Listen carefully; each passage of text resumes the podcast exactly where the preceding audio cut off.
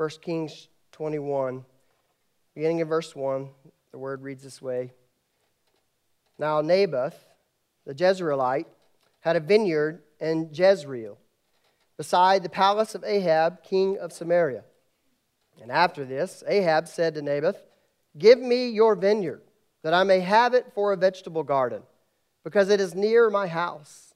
and I will give you a better vineyard for it. Or, if it seems good to you, I will give you its value in money. But Naboth said to Ahab, The Lord forbid that I should give you the inheritance of my fathers. And Ahab went into his house, vexed and sullen, because of what Naboth the Jezreelite had said to him. For he had said, I will not give you the inheritance of my fathers. And he lay down on his bed and turned away his face and would eat no food.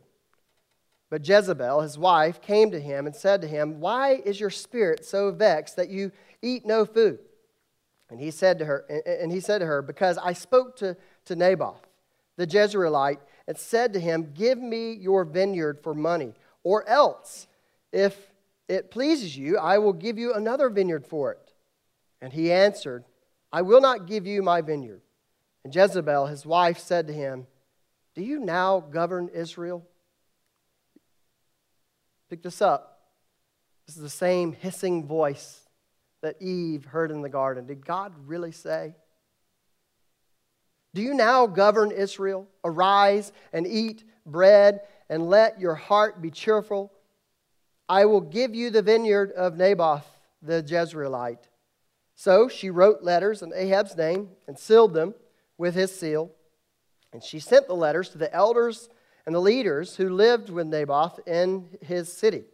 And she wrote in the letters, Proclaim a fast and set Naboth the head of the people, and set two worthless men opposite him, and let them bring a charge against him, saying, You have cursed God and the king. Then take out the stone, eh, then take him out and stone him to death. And the men of this city, the elders and the leaders who lived in his city, did as Jezebel had sent word to them, as it was written in the letters that she had sent them. They proclaimed a fast, set Naboth at the head of the, at the, head of the people, and the two worthless men came in and sat opposite him. And the worthless men brought a charge against Naboth in the presence of the people, saying, Naboth cursed God and the king. So they took him outside the city and stoned him to death with stones. Then they sent to Jezebel, saying, Naboth has been stoned. He is dead. As soon as Jezebel heard that Naboth had been stoned and was dead, Jezebel said to Ahab, Arise, take possession of the vineyard of Naboth the Jezreelite, which he refused to give you for money. For Naboth is not alive, but dead. And as soon as Ahab heard Naboth was dead, Ahab arose to go down to the vineyard of Naboth the Jezreelite to take possession of it. Story of Naboth and his vineyard is a sobering, pathetic, and outrageous story, honestly. Even though God has spoken to Ahab on many occasions uh, through this, his prophet Elijah, Ahab continues in his tone deaf life. He spends all his time thinking about the things he doesn't have. Here we find a king who lives in an ivory palace. He has all that he has ever wanted, yet right now he wanted more. He wanted Naboth's vineyard. So he goes to this man, Naboth, who had a neighboring vineyard. He offers to buy it. He, he, he offers, he even offers to give him another vineyard better than the one he already has. And you can, uh, uh, you know, can you believe what Naboth said to him? He told Ahab he would not sell him his vineyard. He's talking to the king here, right? He would not sell him this, his vineyard that's been in his family for, for all of the vineyard's uh, history in Israel. This particular vineyard held a special place in Naboth's family. This vineyard was an inheritance. Notice in verses 3 and 4, this is said twice in quick succession. The Lord forbid that I shall give you the inheritance of my fathers. Then in verse 4, after he goes back to his house to sulk, he's telling his wife that what Naboth said, I will not give you the inheritance of my fathers, all to turn into a vegetable plot. It's no doubt Naboth would have known where this land came from originally. It was first given to his fathers and now had come to be in his possession. And these vines that took so long to cultivate and to bear the kind of fruit that they had, this man was going to destroy all of his family, all that his family had labored uh, for for years, and to turn this uh, Naboth's vineyard into a vegetable garden. And here comes Jezebel, who finds her husband, as the text says, vexed and sullen, being a crybaby, depressed, moping, wouldn't eat anything, wouldn't drink anything, could only sit in his room and think about this little piece of land that he wanted so badly. Jezebel has seen him like this before. The previous chapter had finished verse 43. If you look at chapter 20, verse 43, and the king of Israel sent to his house, uh, uh, went to his house vexed and sullen. She, she had seen him like this before, and she was going to deal with it again.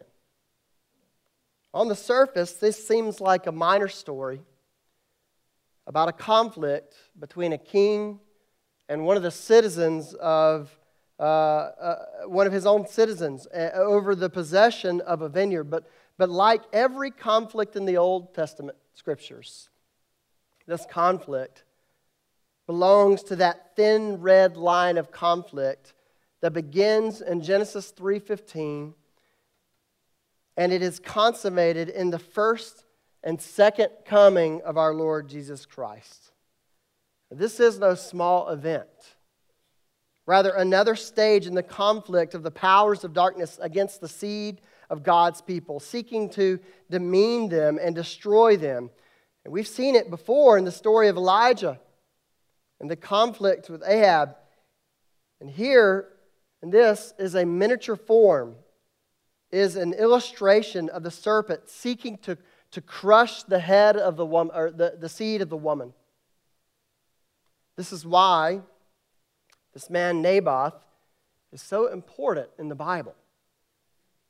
He is clearly one of the 7,000 who had not bowed the knee to Baal.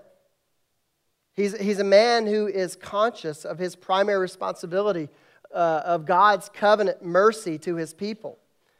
And the thing that, that really irritated Ahab was this he knew not only the covenant purposes of God and where his family fitted into, how, how he fitted into this, these covenant purposes of God, but he knew God's law with respect to the king and that the king was overstretching his authority.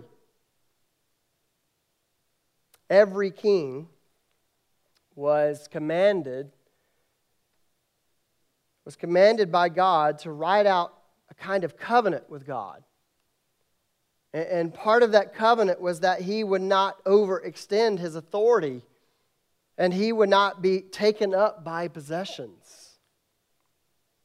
So, this godly man with this little vineyard stands against the seed of the serpent, the seed of the serpent that seeks to crush this seed. Do you remember the exodus of Egypt? God had spoken about taking them out of the vegetable gardens of Egypt and bringing them into the promised land and planting them there as a vine in a vineyard.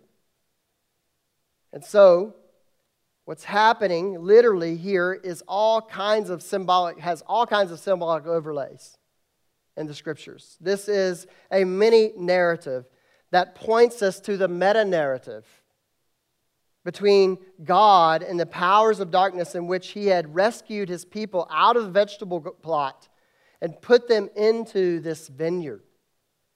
This king of Israel was seeking to reverse what God had done, to turn this man's vineyard back into the same vegetable plot of which they had been rescued from. Now, I can't say this for sure, but I want to believe that this is one of the passages that James had in mind when he penned his letter in the New Testament, and how it is that these powers of darkness operate and what happens uh, to, to, to bring us down into sin and rebellion against God. Ahab's course of action illustrates James' word on the nature of sin's progress. Look with me to James chapter 1, verses 14 and 15. Each person is tempted when he is lured and enticed by his own desire.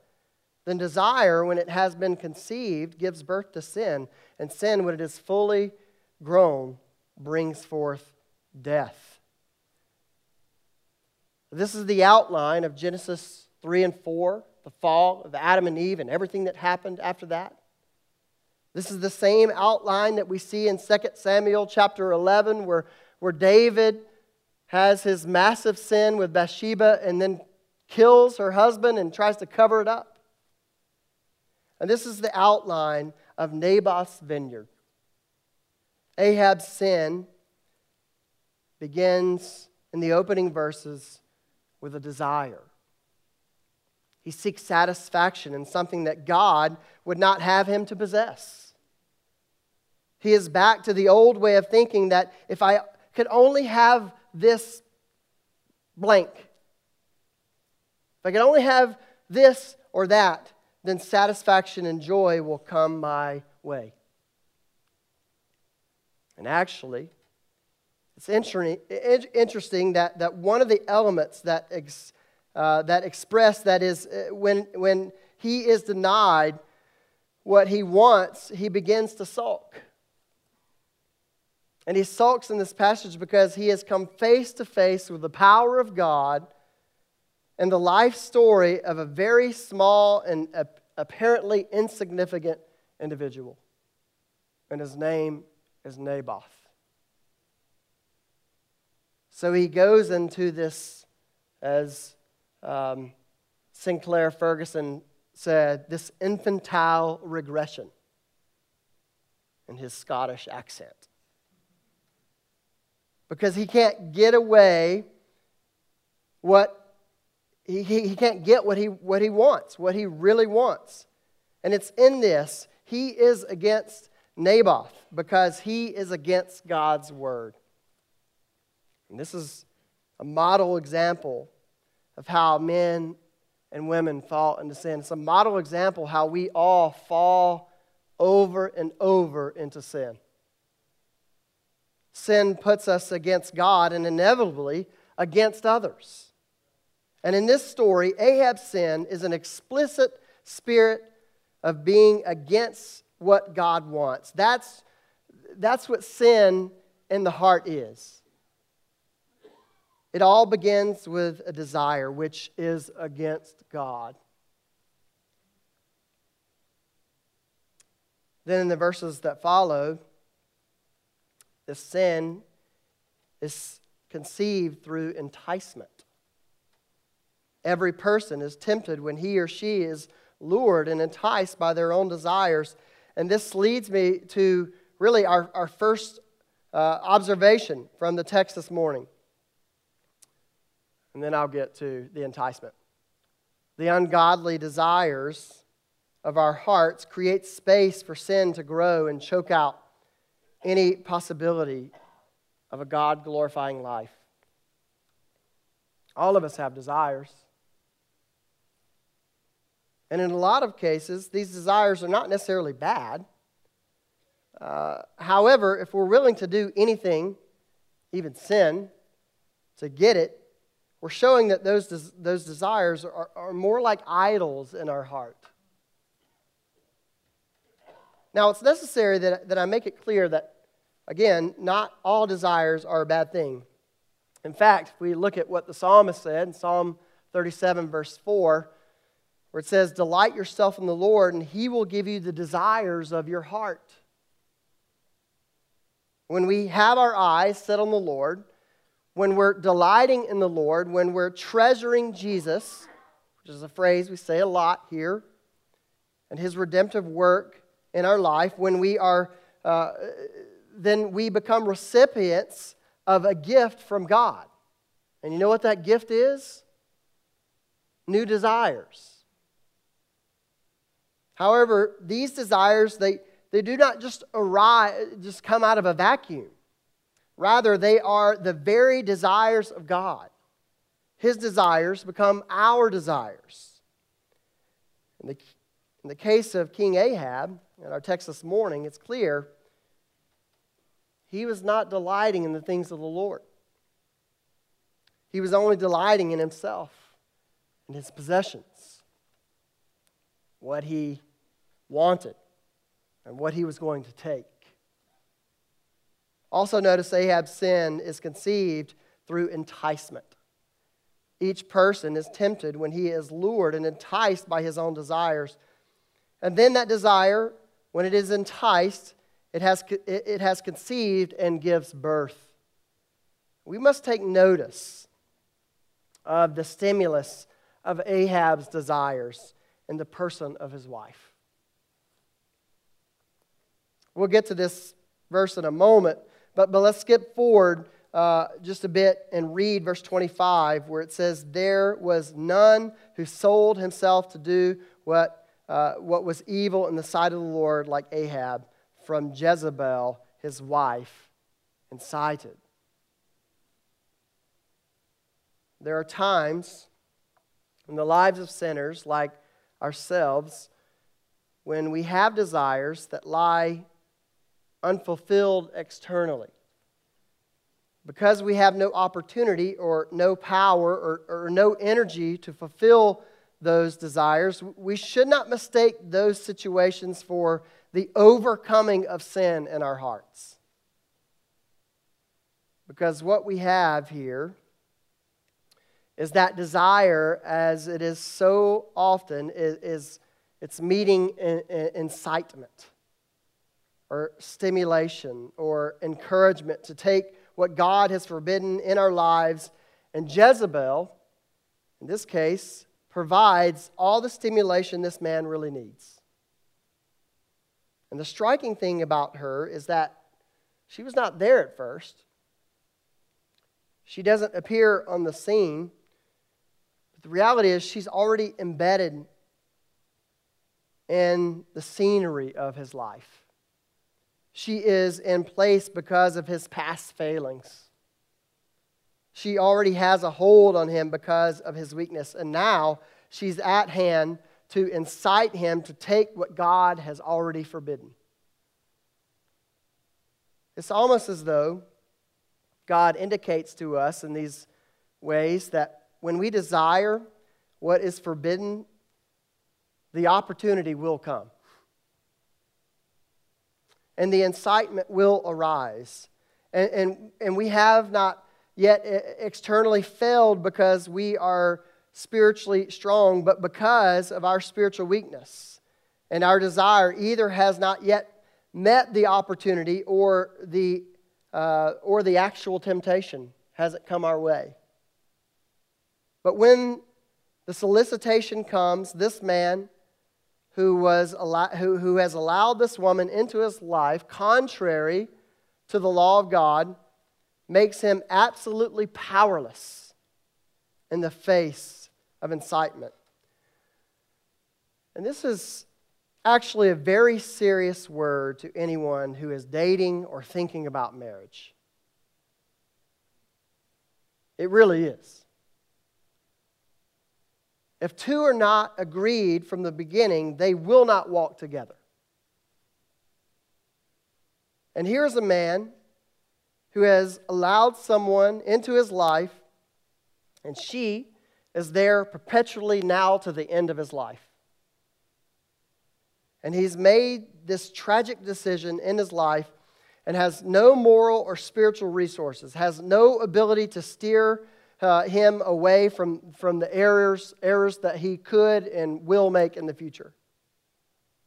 And over and over again, knowing God's law, having signed God's law, having made a covenant with God at his very own coronation, again and again, his life is a life of spiritual compromise.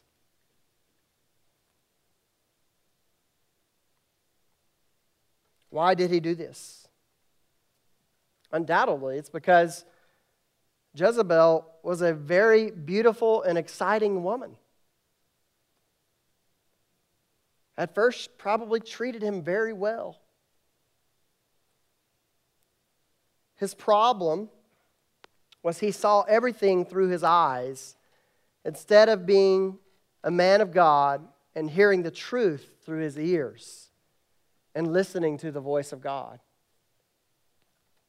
I can't even begin to tell you how many times I've heard the words of burdened parents or burdened family members who say to me or some of the other pastors here, my son just does not, he does not listen to me anymore.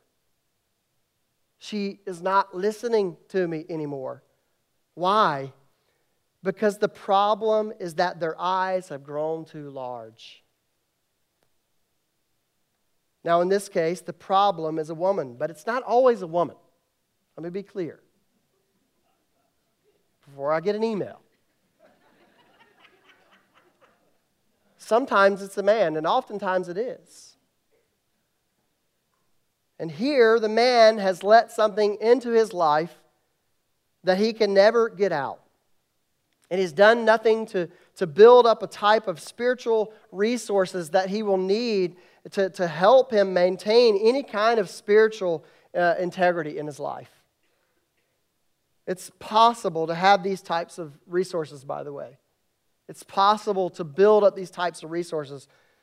Many a man or woman has made egregious mistakes spiritually in their lives with disastrous consequences, but God does not abandon us because that is true. Rather, God has the resources to enable us to live for His glory, even if it means we walk through this life with a limp. What kind of resources does God give us to help us in this life? Well, there's a lot, but in this case, I want us to think about biblical community for a second. The resource here that is at Ahab's disposal is biblical community. It's not just about the kind of spouse we choose for ourselves, it's not just about those whom we marry there is, there is a much broader application in this passage, and we need to be mindful about who we surround ourselves with. We need biblical community in our lives massively.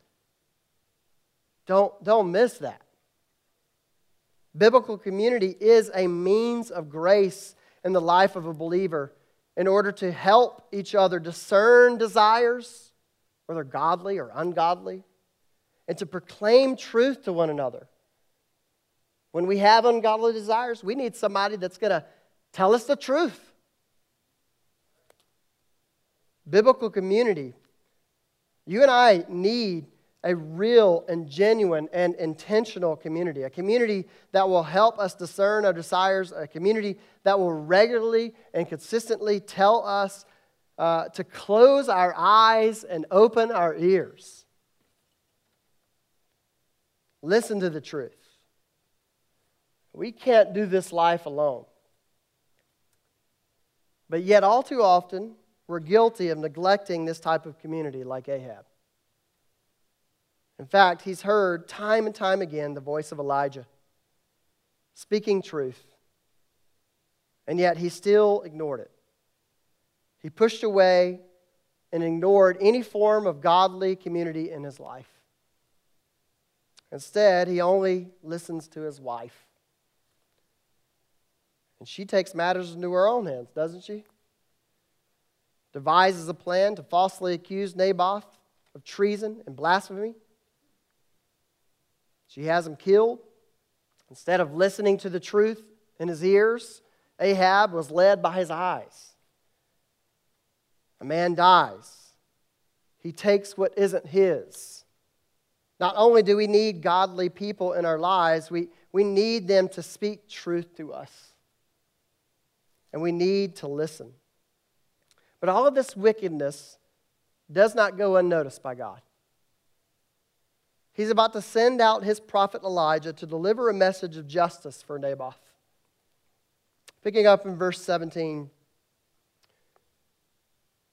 Then the word of the Lord came to Elijah the Tishbite, saying, Arise, go down to meet Ahab, king of Israel, who is in Samaria. Behold, he is in the vineyard of Naboth, where he has gone to take possession.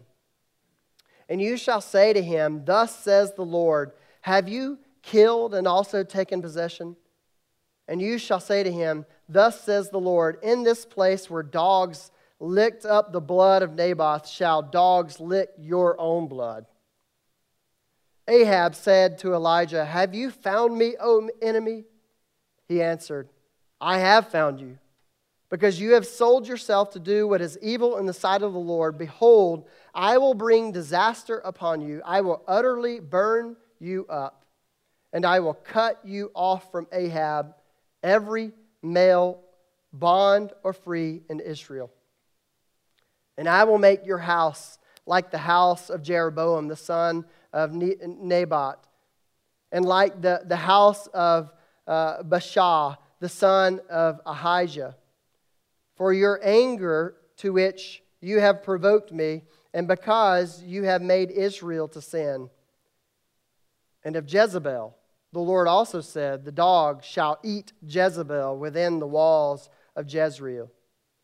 Anyone belonging to Ahab who dies in the city, the dog shall eat, and anyone who uh, anyone uh, of his own who dies in open country, the birds of the heavens shall eat. This is harsh words, harsh judgment. But for God, don't feel guilty, I mean, don't feel uh, a victim of this. All of his judgments are just. The punishment fits the crime.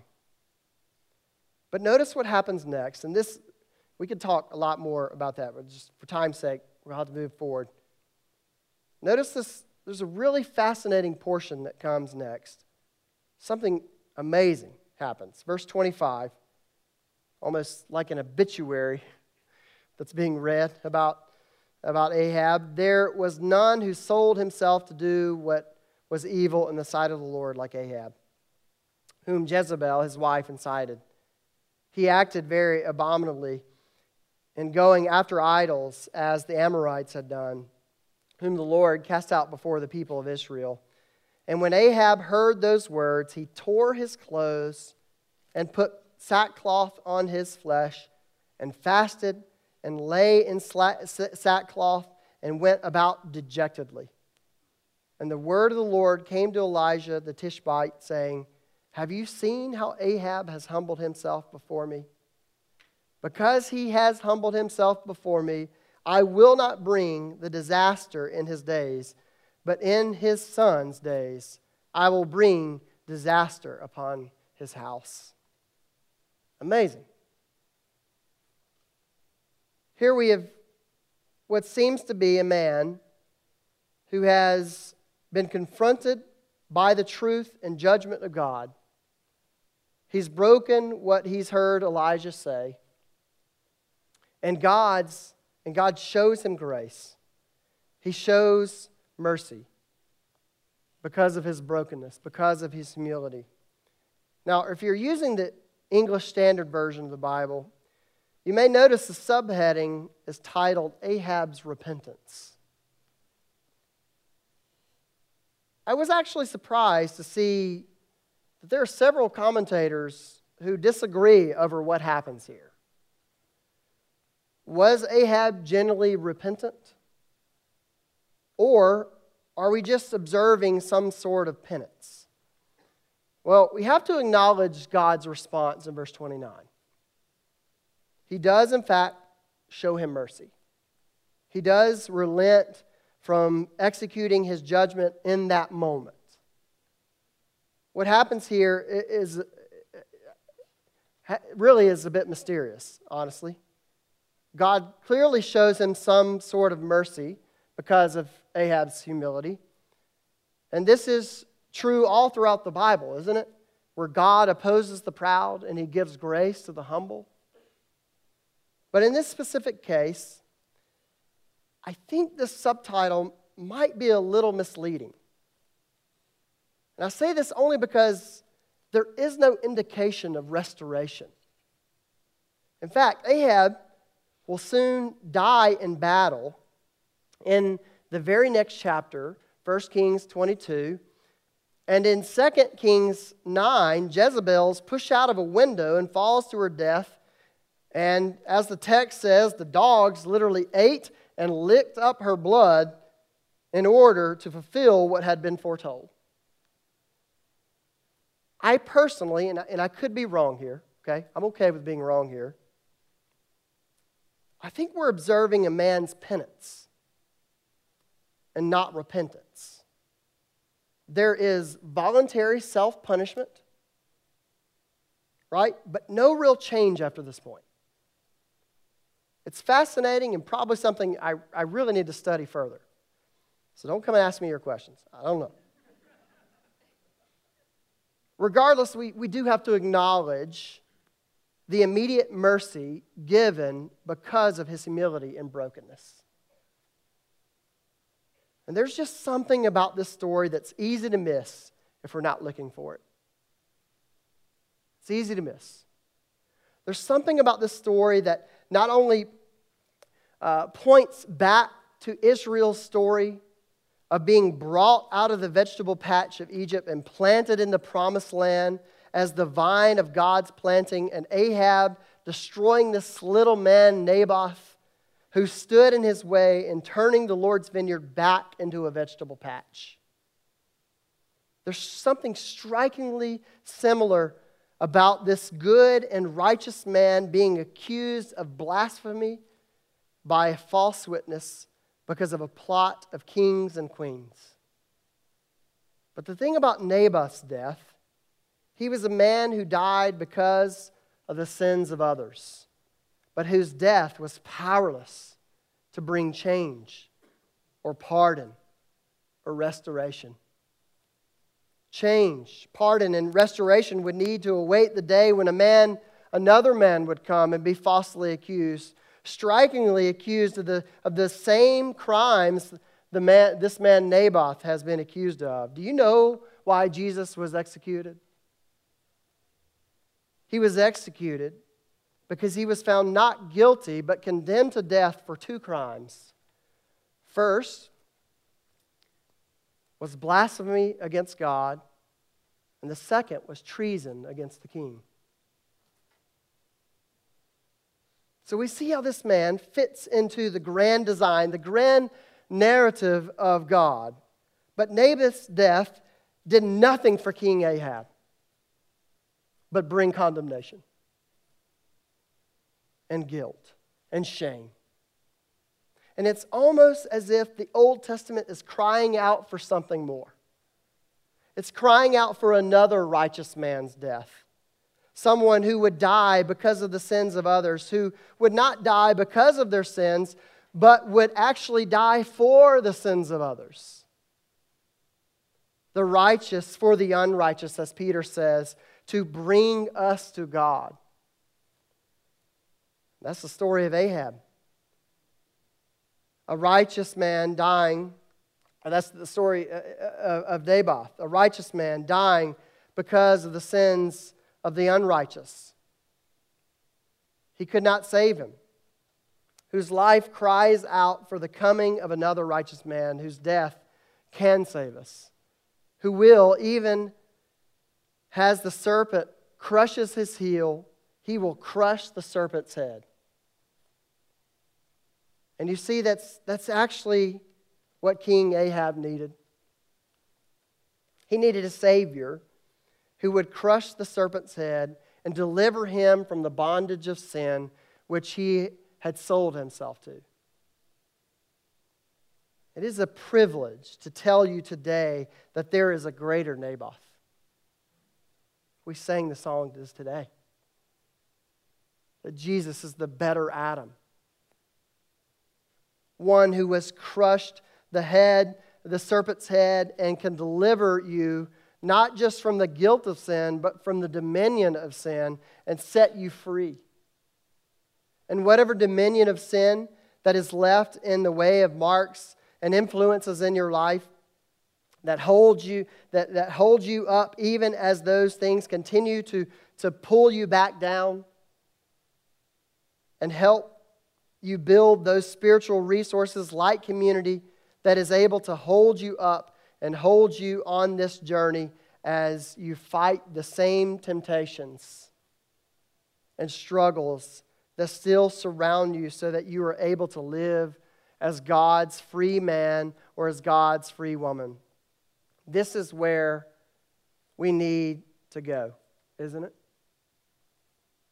Every single Lord's Day, every single worship service, even if his name is not mentioned, this is where we need to go.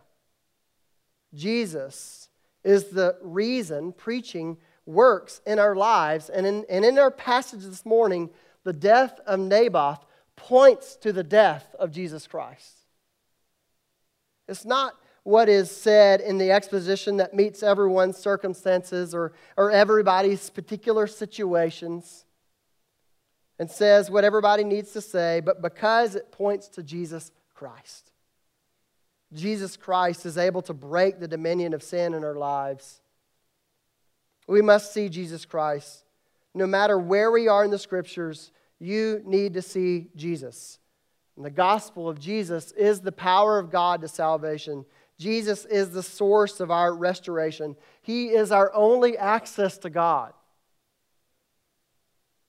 Not only that, as we hear this good news, over and over again, guess what? We begin to treasure Jesus. When we, che- when we treasure it, guess what? We're delighting in it.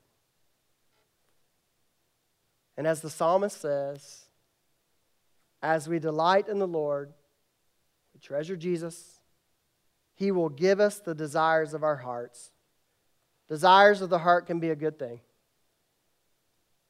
And this is the good news of the gospel new life, new desires, new purposes. May God give us a desire to live a life worthy of our calling. And may we not reject the community He's given us as a means of grace to point us to Jesus. Let's pray. Gracious God, we thank you for your word that shows us this tragic story. But God, may this tragic story point us to Jesus, our only hope in life and death.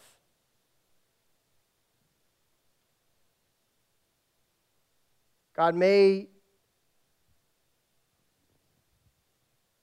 may we may you build within us a May your spirit build within us a, a discernment to see our desires, to be able to discern what, is, what are good desires and what are, what are ungodly desires. God, build up around us, surround us with, with community, a, community of people like an Elijah who, who is willing to, to tell us the truth, to tell us to close our eyes and to see Christ, to believe the truth. God, help us today to do those things, but more importantly, help us to see Jesus. To see the unrighteous, uh, the, the righteous man dying for the unrighteous man and woman. May we treasure him today as we continue to sing. We ask all that in Christ's name. Amen.